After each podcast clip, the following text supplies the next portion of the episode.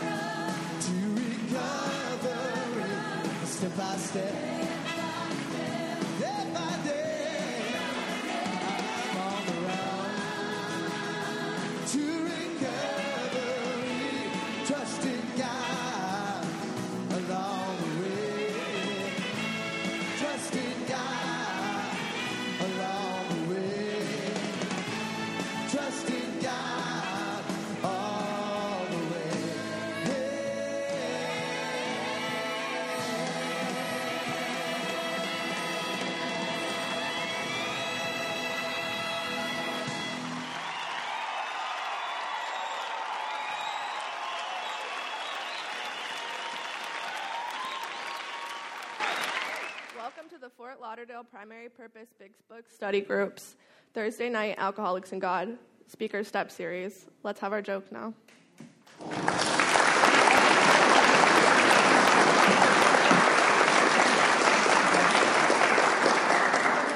Hi, I'm Spencer, an alcoholic joke teller, and we got another great joke from Take Me to Your Sponsor. Best jokes and cartoons from a grapevine. The rain was pouring down. Standing in front of a big puddle outside the pub was an old Irishman, drenched, holding a stick with a piece of string dangling in the water. A passerby stopped and asked, What are you doing? Fishing, the old man replied. Feeling sorry for the old man, the gent said, Come in out of the rain and have a drink with me. In the warmth of the pub, as they sipped their whiskeys, the gentleman, being a bit of a smart aleck, could not resist asking, So how many have you caught today? You're the eighth, said the old man.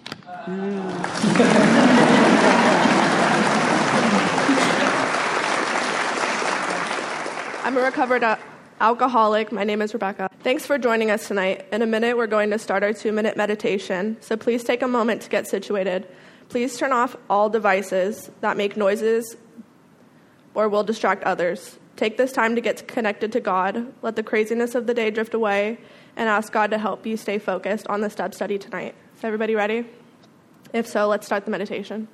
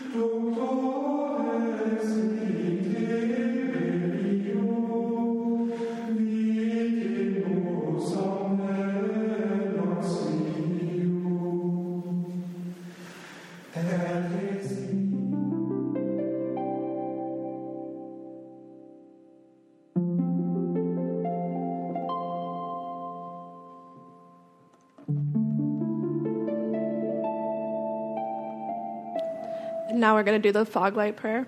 It's on both screens. God, let your love shine through me like a fog light, so those who are lost, sick, and dying can find your love through me. There is a solution. From the Big Book, page 17, the tremendous fact for every one of us is that we have discovered a common situ- solution. We have a way out on which we can absolutely agree and upon which we can join in brotherly and harmonious action. This is the great news this book carries to those who suffer from alcoholism. I've asked Brian to read Appendix 2 Spiritual Experience. We read this because the main purpose of the 12 steps is to have one, so it is kind of important to know what one is.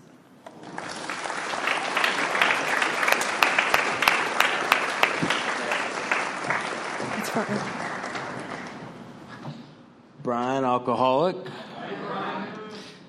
Okay. Sorry. The spiritual experience. The term spiritual experience and spiritual awakening are used many times in this book, which, upon careful reading, shows that the personality change sufficient to bring about recovery from alcoholism has manifested itself among us in many different forms. Yet it is true that our first printing gave many readers the impression that these personality changes or religious experiences must be in nature must be in the nature of sudden and spectacular upheavals. Happily for everyone, this conclusion is erroneous. In the first few chapters, a number of sudden revolutionary changes are described. Though it was not our intention to create such an impression, many alcoholics have nevertheless concluded that in order to recover, they must acquire an immediate and overwhelming God consciousness, followed at once by a vast change in feeling and outlook. Among our rapidly growing membership of thousands of alcoholics, such transformations, though frequent, are by no means the rule. Most of our experiences are, are what the psychologist William James calls the educational variety, because they develop slowly over a period of time. Quite often, friends of the newcomer are aware of the difference long before he is himself. He finally realizes that he has undergone a profound alteration in his reaction to life. That such a change could hardly have been brought about by himself alone. What often takes place in a few months could seldom have been accomplished by years of self discipline. With few exceptions, our members find that they have tapped an unsuspected inner resource which they presently identify with their own conception of a power greater than themselves.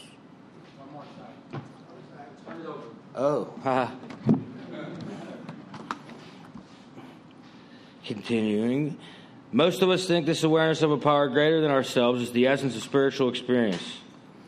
Our more religious members call it God consciousness. Most emphatically, we wish to say that any alcoholic capable of honestly facing his problems in the light of our experience can recover, provided he does not close his mind to all spiritual concepts. He can only be defeated by an attitude of intolerance or belligerent denial. We find that no one need have difficulty with the spirituality of the program. Willingness, honesty, and open mindedness are the essentials of recovery, but these are indispensable. There's a principle with there is a principle which is a bar against all information, which is proof against all arguments, and which cannot fail to keep a man everlasting ignorance. That principle is contempt prior to investigation. Herbert Spencer.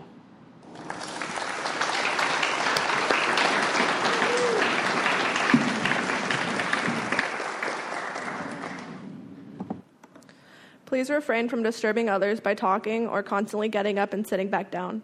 This is a tech free meeting, so set your phones to airplane mode or meeting mode, or just turn it off. This is our third session tonight, and here's Tom.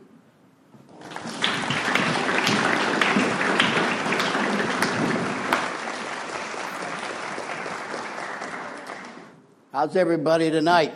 I've been studying that joke book. I like the one I read in there today. It said, uh, Do you know what the difference between ego and self esteem is?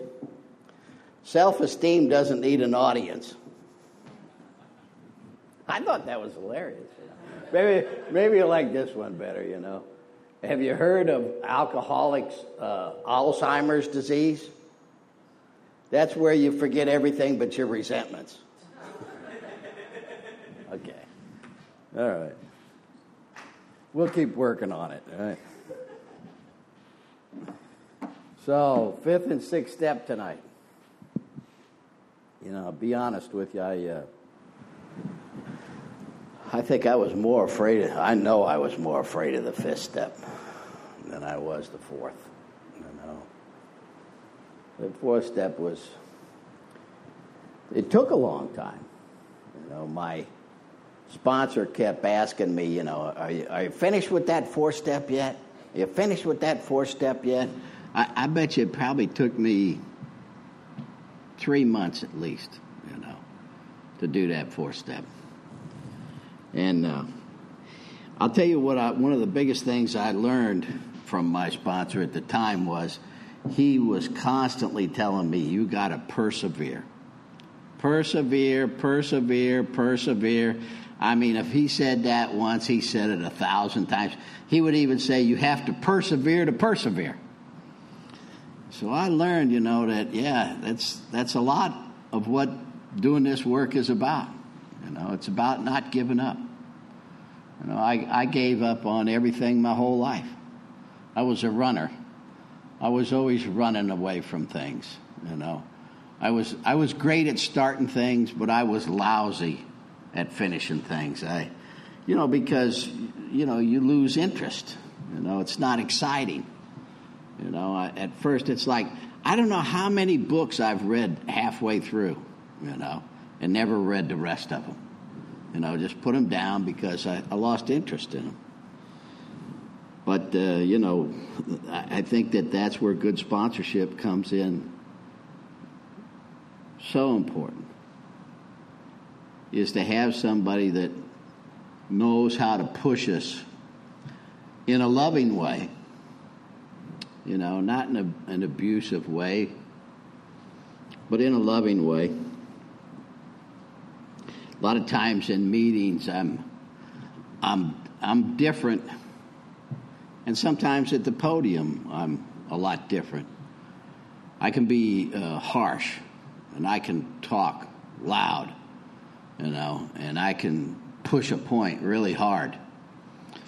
And uh, I can sound like one of those really, you know, butt kicking sponsors. And I have a, a sponsee that I've sponsored for many years, and he's about six three and a tattoo artist, and his face is tattooed, and he's and he's a very intimidating looking guy, you know. And this guy comes up to him after the meeting, uh, and I had shared in the meeting, and he came to me and he said, I need you to sponsor me because I, I need a sponsor who's really going to kick my ass all the time. And my sponsor said, You fool, you don't even know this man. This man's the most loving man I ever knew in my whole life. So, you know, what you hear and what you see, you know, don't, don't judge the book by the cover. You know, because one on one, I'm, I am a lot different than I am when I'm carrying a message.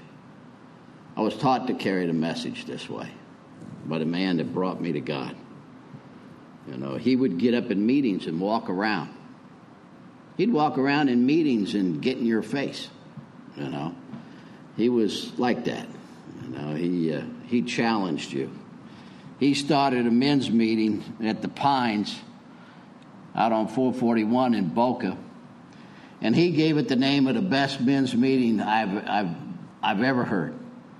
The name of that men's meeting is Romance and Finance. Because that's all us guys are all about. Is romance and finance, you know. And if you looked at my fifth step, you'd see a whole lot of that.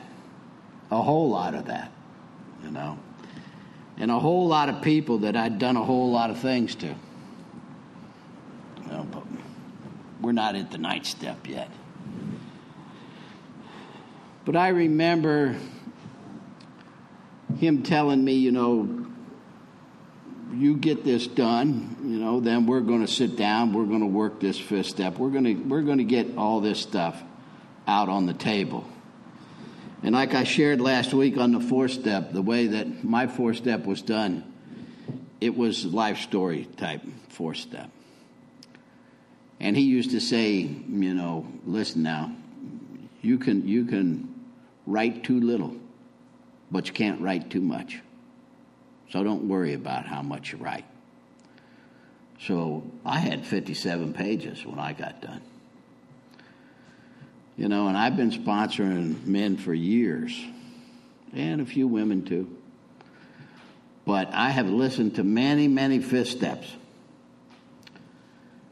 My fifth step took about eight hours.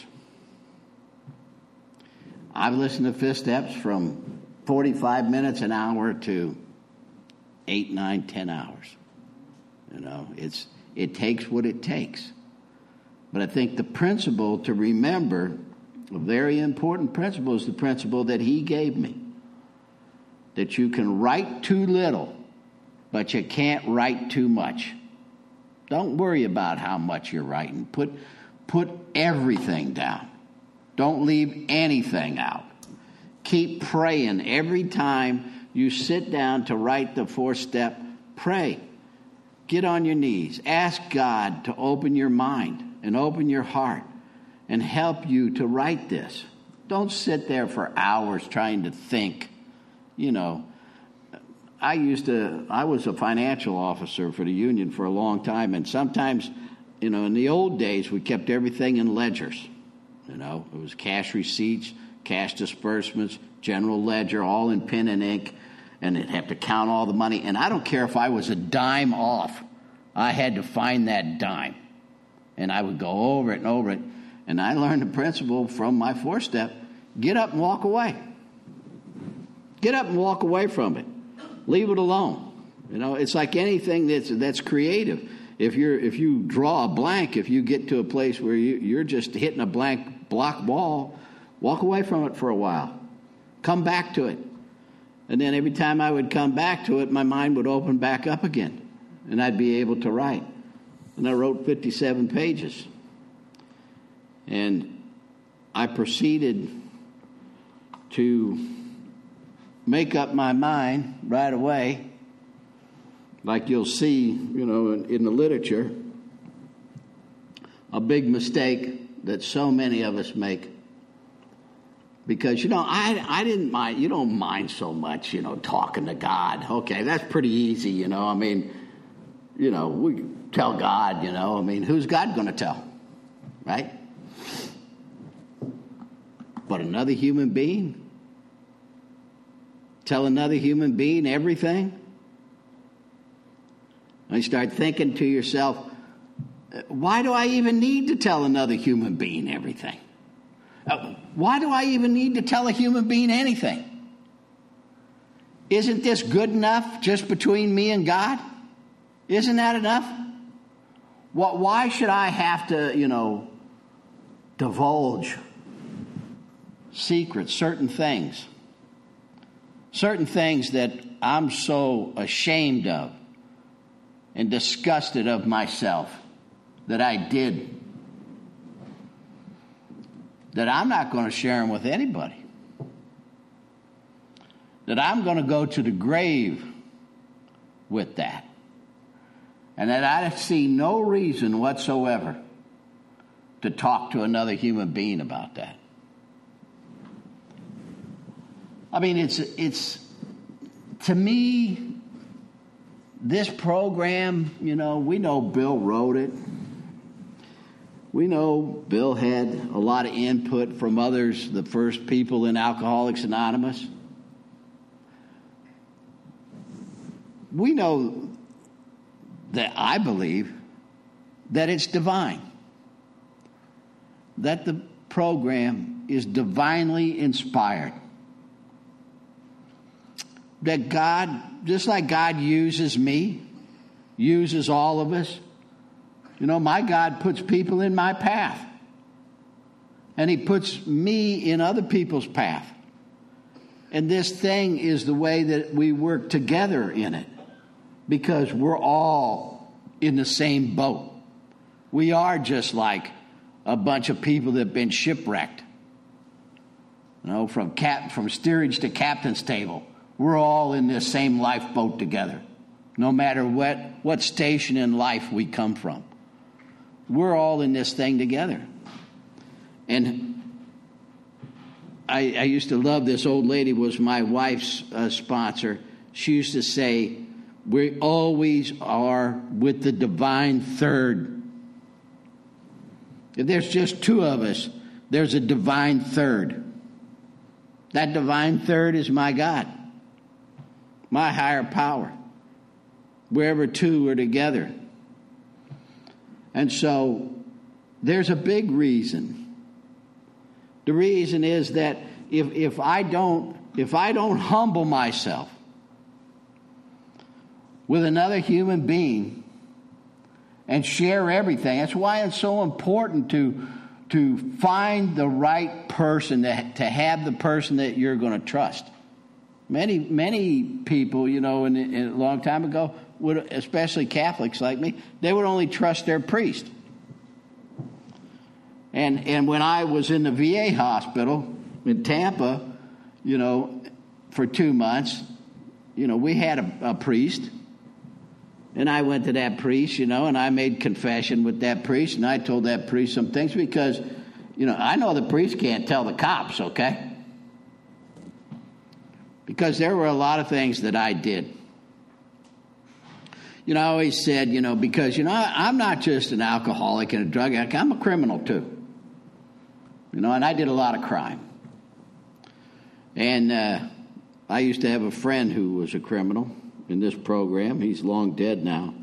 Joe Holland was his name. He was a great guy. But he used to, the first time I heard him say it, I took it and made it mine. You know, I, that's all I've done all these years.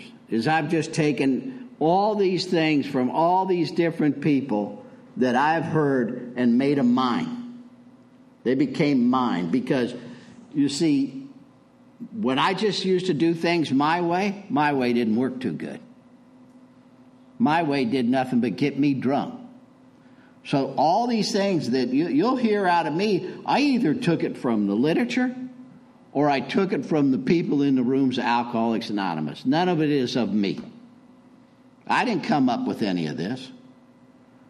I'm here just sharing my own experience, strength, and hope with what, what it was like, what happened, what it's like now through the steps of Alcoholics Anonymous and through my experience in those steps. And so when I heard Joe say, you know, I didn't get justice, I got mercy. I knew exactly that went right to my heart because I knew what, what Joe was talking about. You see, I didn't get uh, justice. If I would have got justice, I'd have, you know, I'd been in prison a long time. But I got mercy. And like the man who brought me to God used to say, every time he would speak, he would say, My name is Dennis. He'd make the sign of the cross. I'm an alcoholic, and I'm sober by the mercy of God, and I stay sober by the grace of God on a daily basis. And that's what works for me. That's exact same thing that works through me and for me is this mercy that God gives me. This grace that's an unmerited gift because my God loves me unconditionally. I don't have to be worthy of God's love or make myself worthy of it. Grace is an unmerited gift. We're all worthy of God's love. So I trusted my God. It's other people that I have a hard time trusting.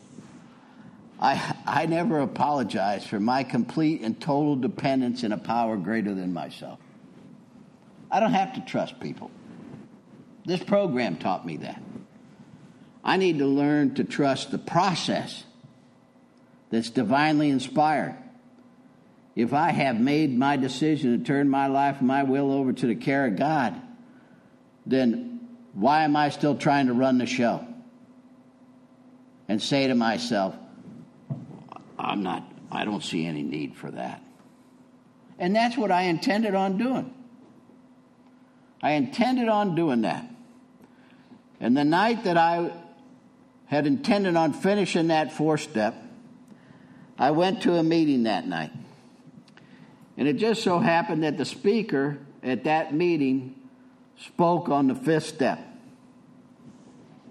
I'd never seen the man before, never saw him since. But he carried a message to me. like so many times in my life, messages have been carried to me. And the message that he carried that night was there were things that he made a decision that he would take to the grave with him. And he was not going to share those things with another human being. He'd share them with God, fine. But he wasn't going to share them with another human being. He was going to keep them for himself and to himself. Didn't see any reason to talk to another human being about that. And then he went on to talk about how for the next five years in this program, he didn't drink, but he couldn't go anywhere. He was stuck right there, and he was miserable. And he couldn't figure out what his problem was. And he went to therapy, and the therapist couldn't figure out what his problem was. You know what I'm talking about? Let me ask this question How many people have paid a therapist and lied to them? That's the way we are, right? We're going to go to somebody and pay them, but then lie to them. See, I don't. I'm. I'm not here to talk about you. I'm here to talk about me. I'm an egomaniac with an inferiority complex, and I built a whole lot of resentment over all that. Okay, and I, I built a character, and I want you to be impressed by this character, so that I can be impressed by this character. You know, I need your approval. That's the way I was my whole life. I need your approval, so I'm going to build this character, you know, and, and, and I can't tell you the truth. I, hell, I, I don't know the truth myself. I've lied for so many years, a lifetime of lying and creating some tough guy character, telling the same BS stories over and over and over again. We get into talking about building a new character you know, I, I realized, you know, after some of this work was done, I didn't like the character I was. I told my sponsor, you know, I, I don't like it. You know, I, I understand that I've been telling so, many lies for so many years that I, I believe these lies. I started to, to see this self in myself, that I believe these lies about me. And, and, and, and, it, and it disgusted me. I didn't like me. That's why I came here 50 years ago and hung around here for 10 years and never got sober, kept getting drunk again. Because I kept being the same guy that I always was. I was just a guy without alcohol in me, but I was the same man that I always had been. And I couldn't stand to be sober because my mind bothered me so much because of, of my life, my lifestyle, you know. I say I'm three people. I'm three people. I'm the person that I think I am. I'm the person that I want you to think I am. And then I'm the person that I really am. Now, that's the truth. That's the real truth. And what this life has been for me is, is, is learning who the person is that I really am, accepting it, expressing it, admitting it to myself, to my God, and to another human being. This is a process of, of a step through application because I'm an application step guy. I'm not a one through nine step guy. And you graduated. And now we're just going to do maintenance step. That's not who I am. You may listen to other speakers or you may have sponsors that think that, but I'm up here talking about me, and that's not who I am. I believe in step through application in an order. And they're meant to go in an order for a reason to uncover and discover who I really am. And I don't want to do this. You see, that's always been the problem with me. I don't want to do it, so I'm not going to do it because I'm only going to do what I want to do. And nobody's going to tell me what to do because I run my life and I'm not going to have you running my life. That's what wasted 10 years was in the revolving door of Alcoholics Anonymous, thinking I knew how to manage my own life. I finally had to give up on that. realized what a lie that was to myself. What a lie that I lived in the delusion of thinking that I knew how to run my own life, and so I'd cre- create my own program, do it my way. Like the man who brought me to God said to me when he asked me to pray, and I told him, I don't see how that's going to do any good. And he said, How's your way been working, wise guy? Your way been working for you? Well, I guess not. Well, then I guess what you believe in doesn't work then. Well, you know what? This isn't about what you're willing to believe, it's about what are you willing to do. That's where we get hung up. That's where I got hung up. I got all hung up on, I, I, I don't, I don't want to do that because I don't think that's for me. I don't think I have to do that. And then the man talked about how miserable he was for five years. And then he finally got to working with a new sponsor, and it came out that he left stuff out of his fist step. And he, and he brought it out. And he shared it with the new sponsor, and his whole life changed. His whole life changed. He was able to move on in the steps. He was no longer miserable anymore. Isn't that what I want? Isn't that what I came here for? Because I don't want to be miserable. I was miserable when I got here. Am I going to be sober and still be miserable? What's the use of me being sober if I'm going to still be miserable? If I don't do the work, I will be. I proved that to myself. So I shared, I, I, I uh, that's funny. I came to him, it came time to do the fifth step. We went up on the ocean at a picnic table, nobody else around. We spent eight hours at that picnic table. And I shared everything with him. I went home after hearing that man that night. I knew, I knew that God had sent that man there to tell me that. Because I'd already wasted 10 years around here, not going anywhere, not doing anything. And I was done with not, not doing uh, things the way I was told to do them. They used to say, it's not just a suggestion as far as you're concerned, Tom. It's, it, we're telling you that's what you need to do. Either you're going to do it, either you're going to change the guy that brought you in here, because if you don't change the guy that brought you in here, that's the same guy that's been taking you out all these years. So who are you going to listen to? You're going to listen to the guy that keeps taking you back out? Or are you going to listen to us who have, have found a way of life where we're happy, joyous, and free? Because that's all my God wants. People say, Well, I don't know what God's will is for me. I says, You don't? Well, God's will for me is the same as it is for everybody. God doesn't have some special will just for me. Who do I think I am? You think God gives a damn whether I'm a rocket scientist or a ditch digger? I was a ditch digger my whole life, and a damn good ditch digger. And I made a good living and a pension out of it. They paid me, but I worked for God. When I made that decision to turn my life and my will over to the care of God, just like this book talks about, I got a new employer. He's the boss, he's the principal. I'm his agent.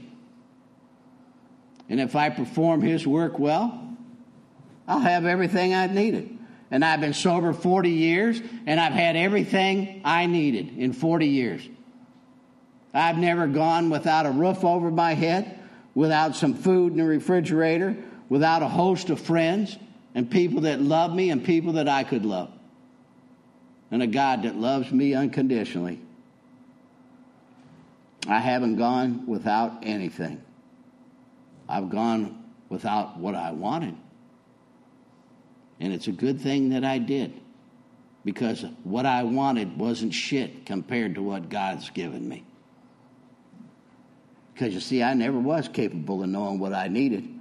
All I was ever capable of was knowing what I wanted. All any human being is capable of is knowing what he wants. So I shared that with him. I went home. I put everything in the in the four step. I said, I'm not wasting any more time. And I put everything in that fifth step, fourth step that I was going to share in that fifth step, and I told him all about it. I told him all about it, and it turned out, you know, he did the same things. He did a lot of the same things that I that I thought I was so terrible that no other person could do things like that. You know what he said to me? He asked me this question. He said, Tom, let me ask you something. You're, you're intelligent. You've read a lot. You know a lot about history. How long has man been on the earth? I said, Well, they say that the first human skeleton they found was about three million years old. So I guess human beings have been on the earth about three million years. So in three million years, all the billions of human beings have been on the earth. What makes you think that you could think or do anything that hasn't been thought of or done already? Who do you think you are? You see how egotism can work in reverse? Egotism isn't always about, I'm the greatest. Egotism can be all about, I'm the worst. Nobody's as bad as me. Me, me, me, me, me, me, me. All about me. I don't know who you think about all day, but I think about me. Wake up thinking about me, go to bed at night thinking about me. The only time I think about you is how it relates to me. It's all about me, isn't it? Used to think I used to think that you were thinking about me. Then I real then I was realized I, I wasn't that damn important. You ain't thinking about me, you're thinking about yourself. You're too busy thinking about yourself to then think about me. I used to think people were talking about me, looking at me, you know. Why did I think that way? Because I'm all hung up on me. I'm selfish and self centered. I remember the first time I read that in this book and I took it and threw it across the room. I said, that's a bunch of crap. You know, because it's everybody else's fault, not mine. I don't want to take responsibility for my alcoholism. I want to make you responsible for it. I want to make God responsible for it. You know, and I share that with him. And we took that fourth step and we burn it. And then he told me to go home. I love this part in the big book. After we finally get ready to do this thing, on page 75 into action, we pocket our pride and go to it, illuminating every twist of character, every dark cranny of the past. Once we have taken this step, withholding nothing, we are delighted. We can look the world in the eye. We can be alone at perfect peace and ease. Our fears fall from us. We begin to feel the nearness of our Creator. We may have had certain spiritual beliefs, but now we begin to have a spiritual experience. The feeling that the drink problem has disappeared will often come strongly. We feel we are on the broad highway, walking hand in hand with the Spirit of the universe. Returning home, we find a place where we can be quiet for an hour, carefully reviewing what we have done. We thank God from the bottom of our heart that we know Him better. Taking this book down from our shelf, we turn to the page which contains the 12 steps. Carefully reading the first five proposals, we ask if we have omitted anything, for we are building an arch through which we shall walk a free man at last. Is our work solid so far? Are the stones properly in place? Have we skimped on the cement put into the foundation? Have we tried to make mortar without sand? Now, I'm an old laborer, hod carrier, mason tender. Making mortar without sand don't work too well. You can't build a building making mortar without sand. You can't build a foundation in this program. Like the old timers used to say, If you don't do the fifth, you might drink a fifth. When that fifth step was over, I had a huge spiritual experience. It was like an 800 pound gorilla got took off my back, an 800 pound monkey. But you have to remember, like my old buddy Ronnie used to say, God bless him, he's gone now many years. Just because the monkey's off your back, that don't mean the circus left town. Because the circus is still in town, baby. And I still have alcoholism. I don't have alcohol wasm. It ain't never a wasm. It's always an ism.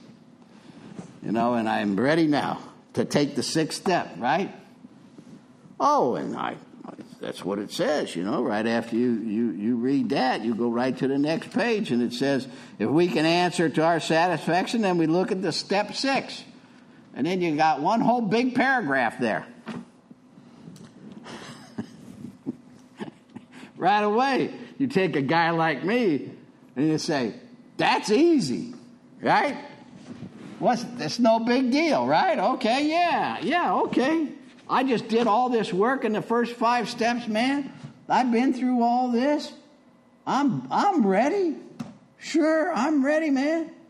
No big deal. Let's go on. That's all there is to it, right? And he said, Oh, hang on there, partner. I got something I want you to do. Little exercise. I said, Yeah, okay. What do you want me to do? He says, Well, I want you to go and uh, I want you to find three people you can't stand. I said, Oh, that's easy. There's lots of people I can't stand. He says, That's not all now. He says, I want you to find something good about each one of those people. Find something good in them. I said, Yeah, okay, I guess I could do that. He goes, But that's not all, man. He says, After you find the three of them and you find something good about each one of them, I want you to go to each one of those persons and I want you to tell that person that good that you see in them. And you've got two weeks. And after two weeks, came back, he said, Well, how'd you do?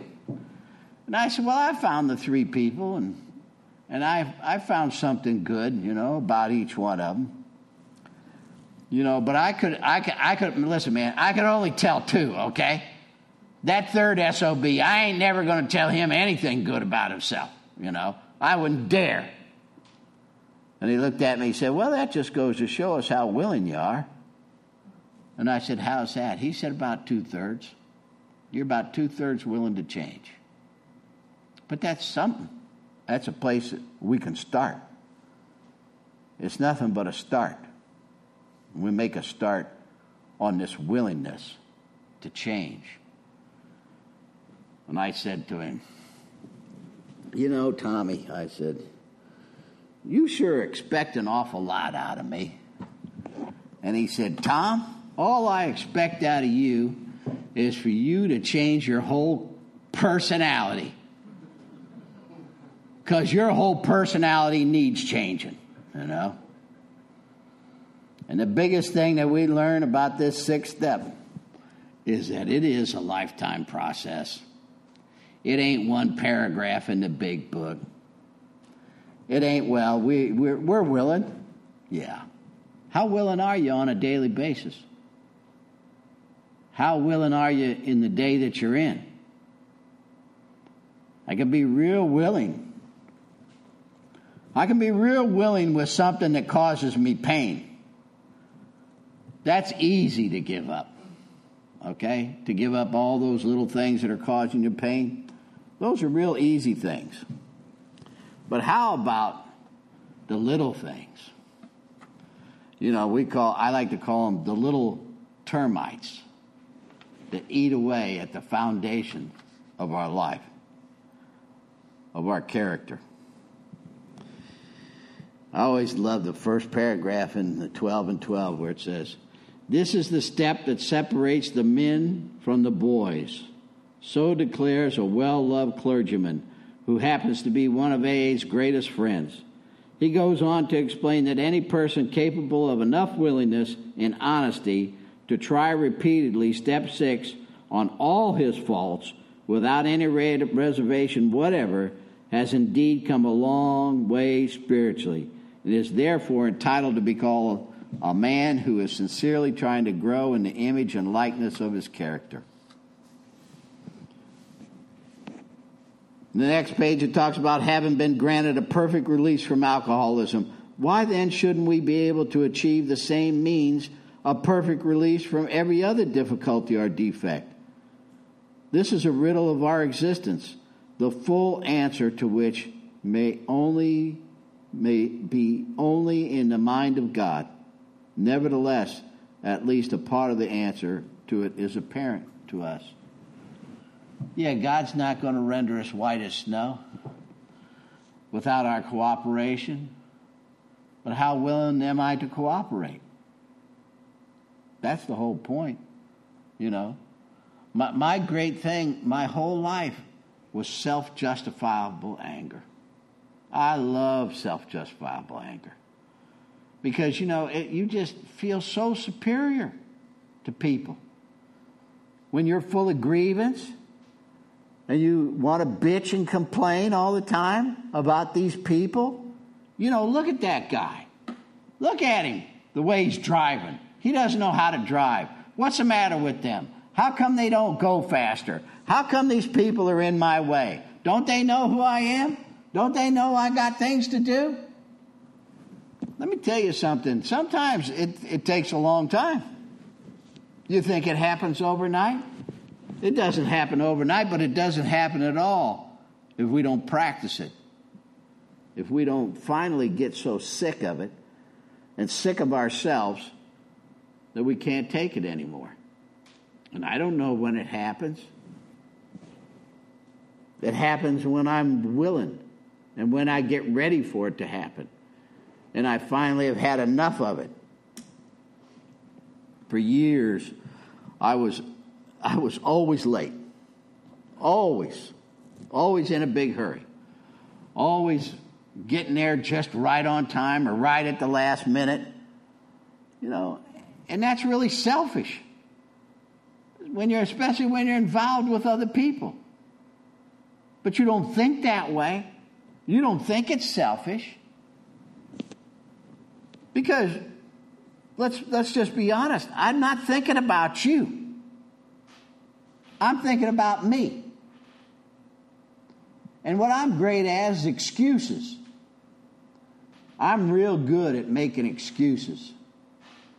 I'm real good at rationalization and justification to soothe my conscience and minimize my guilt and give me the ability to tell me it's your fault. It's not my fault. It's this this is the reason. That's the reason. All these other things are the reason. Instead of taking the responsibility from me.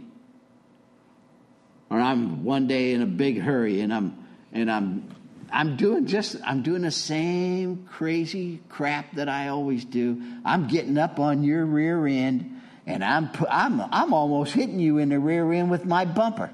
Okay? Get out of my way. Go faster. I got to get there.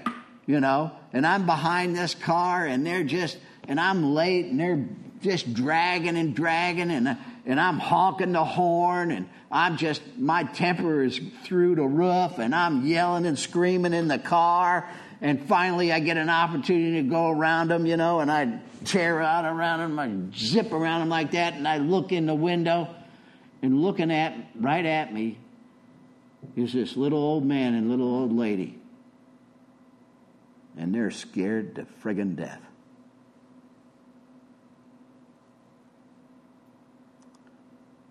I haven't done that since that day.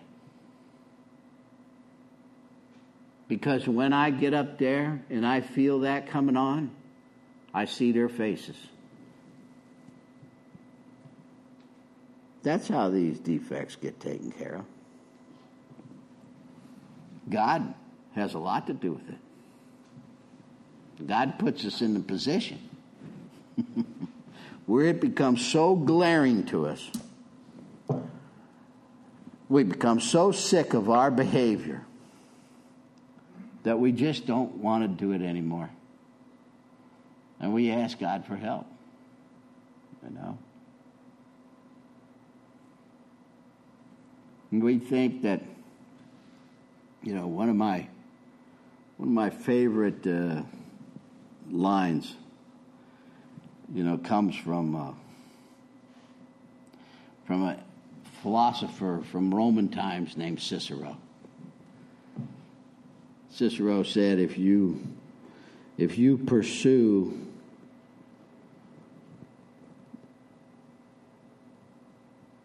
good through labor, the labor passes and the good remains. But if you pursue pleasure through evil, the pleasure passes and the evil remains. In all my life, I was always pursuing pleasure all the time. You know, what did I have? I, I had this big hole in me. And I never felt like I ever had enough of anything. You know, I've got the disease of more. You know, you can't give me sugar. Man, I'm a sugar addict. My two, uh, my, I've got, my boys are grown men. Well, when they were little boys and they'd come to say goodnight to dad, they'd say, and I'm sober, right? You know, and my boys never seen me drink. I've been sober since 1983. Yesterday was my oldest son's 33rd birthday. They'd come to me and they'd say, Daddy, don't eat all of the ice cream while we're sleeping, okay? Because I would. I get that box of ice cream out, man, and I just shoveling it in, and I just, I just couldn't stop shoveling that ice cream in, man. That ice cream's just so good. When they'd come home on Halloween, Mom would tell them, "You better hide that candy," and I'd be looking for it. I'd be searching for it. I'd be going through that bag of candy looking for all the good stuff. I'd, I'd say, "Go take the kids." Uh, you know, trick or treat, and I'll stay here and hand the candy out. I'd eat a pound of candy myself. It, it doesn't have to be, you know, the. I mean, that's what the steps, the six step talks about. It's easy for us to give up, you know, the really big stuff. You know, I mean, it talks about you. You wouldn't want to be somebody that's so lustful that you raped, you know, so angry that you'd murder. Of course not. You know, those things are easy enough. Well, we're not going to do those, okay? You know, if you're if you're going to do them, you're going to, you know, listen. I, I, I, one of the greatest guys. I think I talked about this a couple of weeks ago. One of the best guys I ever knew started uh, my home group in Boca Raton, Boca Men's Recovery. It's been my home group for oh almost thirty years now, and. Uh, he used to say, you know, there's only three laws that you have to obey in this life. Only three laws you got to obey. You got to obey the laws of man, or you're going to the penitentiary. You got to obey the laws of nature, or you're going to get sick and die. And you have to obey the laws of God, or you're going to live a stinking, miserable life here and now.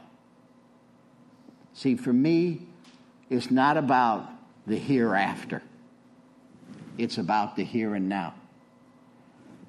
My God wants me to be happy, joyous, and free. He wants that for me. He wants that for you because He loves you unconditionally. And because He loves you unconditionally, He has a plan for your life. And if you just follow the plan, you'll be happy, joyous, and free. The kingdom of heaven is right here, right now, within me, within all of us. That's what we talk about. I've done several step series here, you know, and, and that's what I'm about, about bringing you back to God, bringing you to God. That's what this book talks about.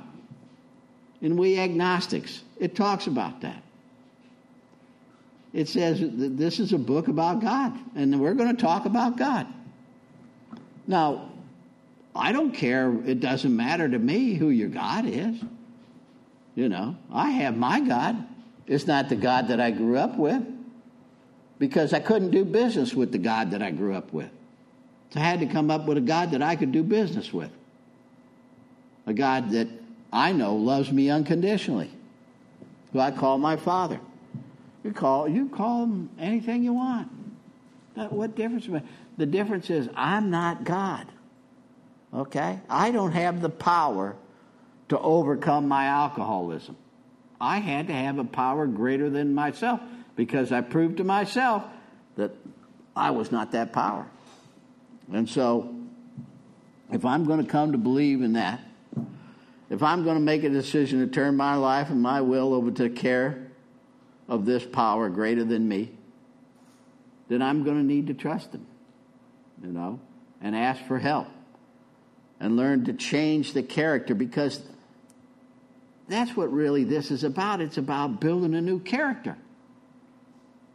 Because the old character doesn't work. All the old character does is get me drunk. And that old character went around his whole life trying to fill this hole in my soul with booze and drugs and sex and money and cars and jewelry and property and prestige and blah, blah, blah, blah, blah. And it never mattered how much I stuffed in there. I'd just keep stuffing it in there and stuffing it in there. All those instincts gone array. If one's good, two's got to be better, three's got to be, you know. I look at that, you give me, the doctor gives me that pill bottle and it says one every four hours, and somehow I see four every one hour. How's my mind twist like that? Okay? I, I thought that's what I read. No, that's not, it's not four every one hour, it's one every four hours, you know? Because if one pill's good, two of them got to be better, you know?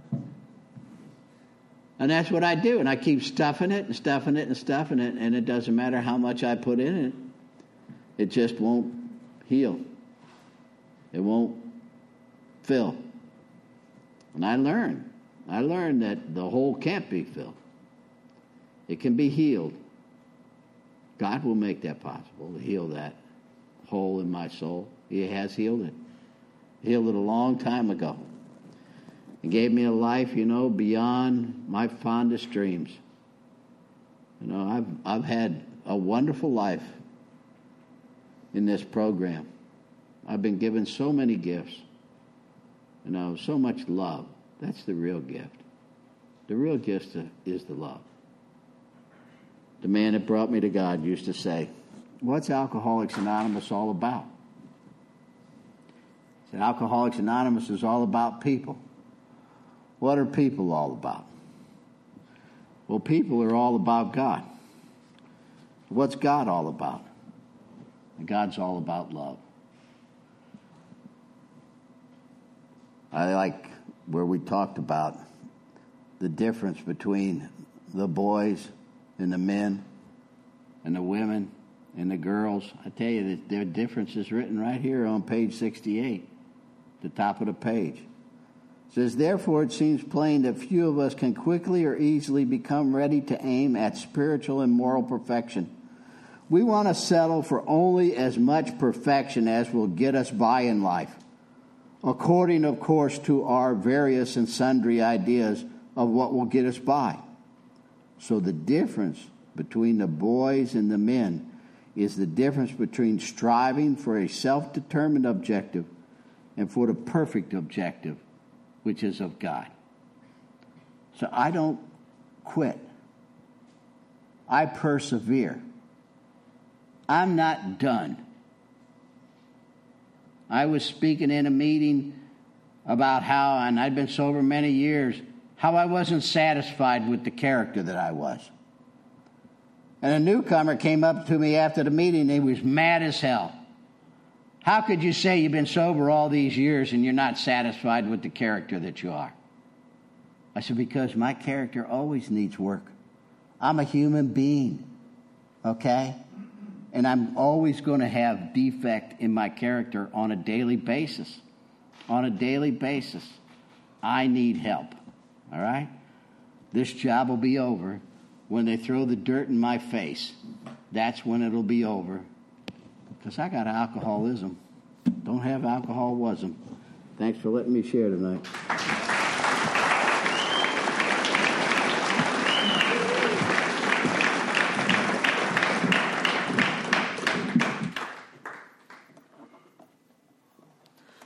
Let's thank the speaker one more time.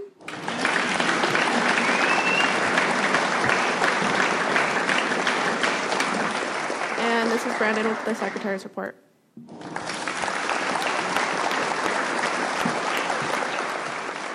Hi, my name is Brandon, and I'm your recovered alcoholic secretary. In keeping with the seventh tradition, which states that every group shall be fully self supporting, declining outside contributions, the baskets are now going around. We also have QR codes on the back of the chairs. I've asked Keenan to come up and read the recovered statement. We read this notice to explain why people in AA identify as recovered rather than recovering, what exactly it means to be recovered alcoholic. Hi, Keaton, alcoholic. We are not cured of alcoholism, recovered but not cured. That presents a conflict to some alcoholics. If we were cured, we would be able to drink responsibly. No, we are not cured. The allergic reaction to alcohol will remain with us for our lifetime, but we have been restored to sanity. That was the problem. The main problem of the alcoholic centers in his mind rather than in the body. We are now sane where alcohol is concerned. Consequently, we have recovered.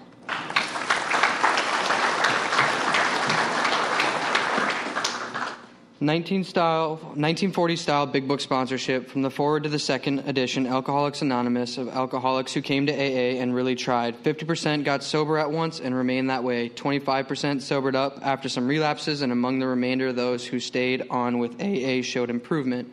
What we've seen, felt, came to believe, and experienced is that God has not changed over time, neither should the sacred approach back to his loving arms. The statistics above suggest a 75 success rate. If anyone is in needing of a sponsor, please raise your hand. And if you're too shy, you can come up and stand by the piano. And can the recovered alcoholics please raise your hand? If your hand was not raised, we suggest that you hang out with the people who were. Um, and then screen announcements. Uh, Intergroup is where you can buy AA related literature and medallions. Intergroup is also responsible for creating our Where and When and scheduling the AA hotline. Stop by and visit them. Next slide. Uh, Broward County Institutions Committee is responsible for bringing meetings into places where people like us can't get out to an AA meeting, such as jails, detoxes, rehabs. They meet monthly to organize the meeting schedules at the 12 Step House. Do we have any members of BCIC here? No. All right. Uh, next slide. Here are some upcoming service opportunities. Um, the men's first 14th annual Florida Men's Advance. Um, next slide. And then the second planning meeting for the 60th Intergroup Appreciation Banquet will be held April 2024. Next slide. And then we have Tom M for two, three more weeks. Next slide. And of course, here's our home group's Monday nights Big Book Study Workshop, where the Big Book comes alive. Join us for fellowship at 6:30, and the workshop starts at 7:15. We meet every Thursday, starting promptly at 7:15, and we ask that you be courteous and ready to begin at the sound of the, the bells. See you next week.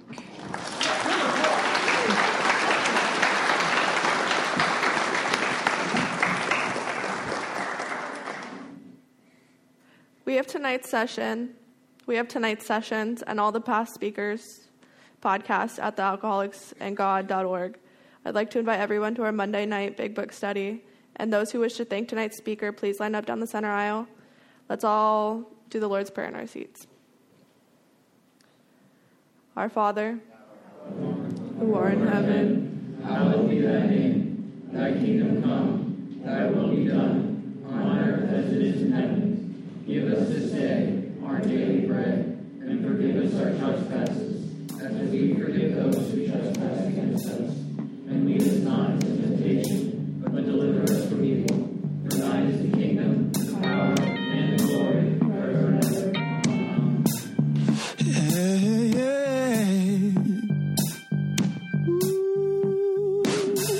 Ooh. Heart is heavy, soul is thirsty, body's aching.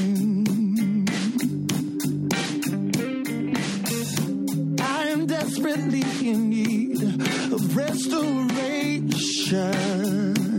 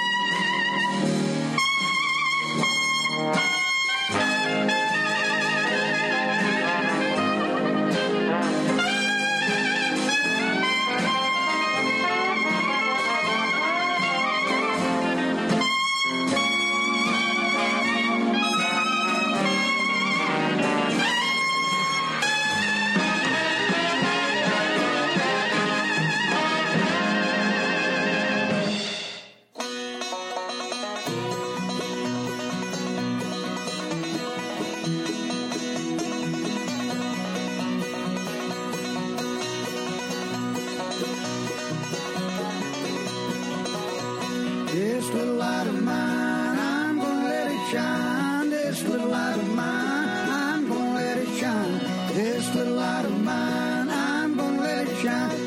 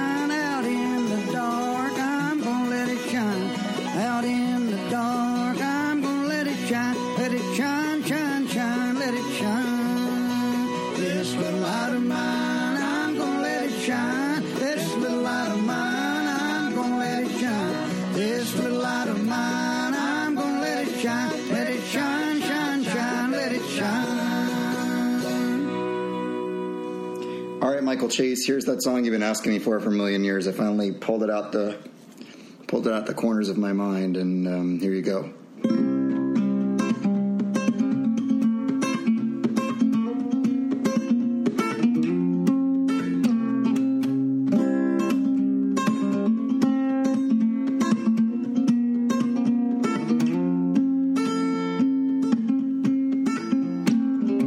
Fog is lifted. I see the light. Count my blessings when I go to sleep at night, and I dream now.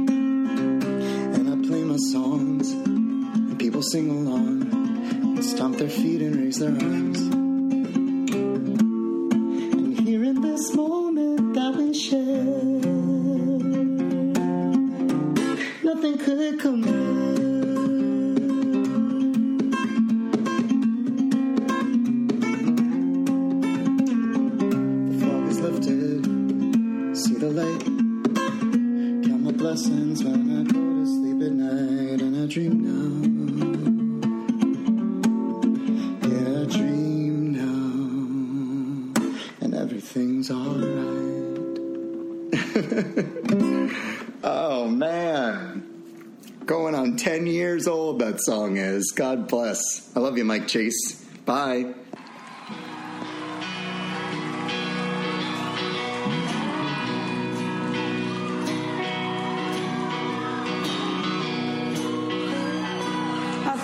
this one, don't you?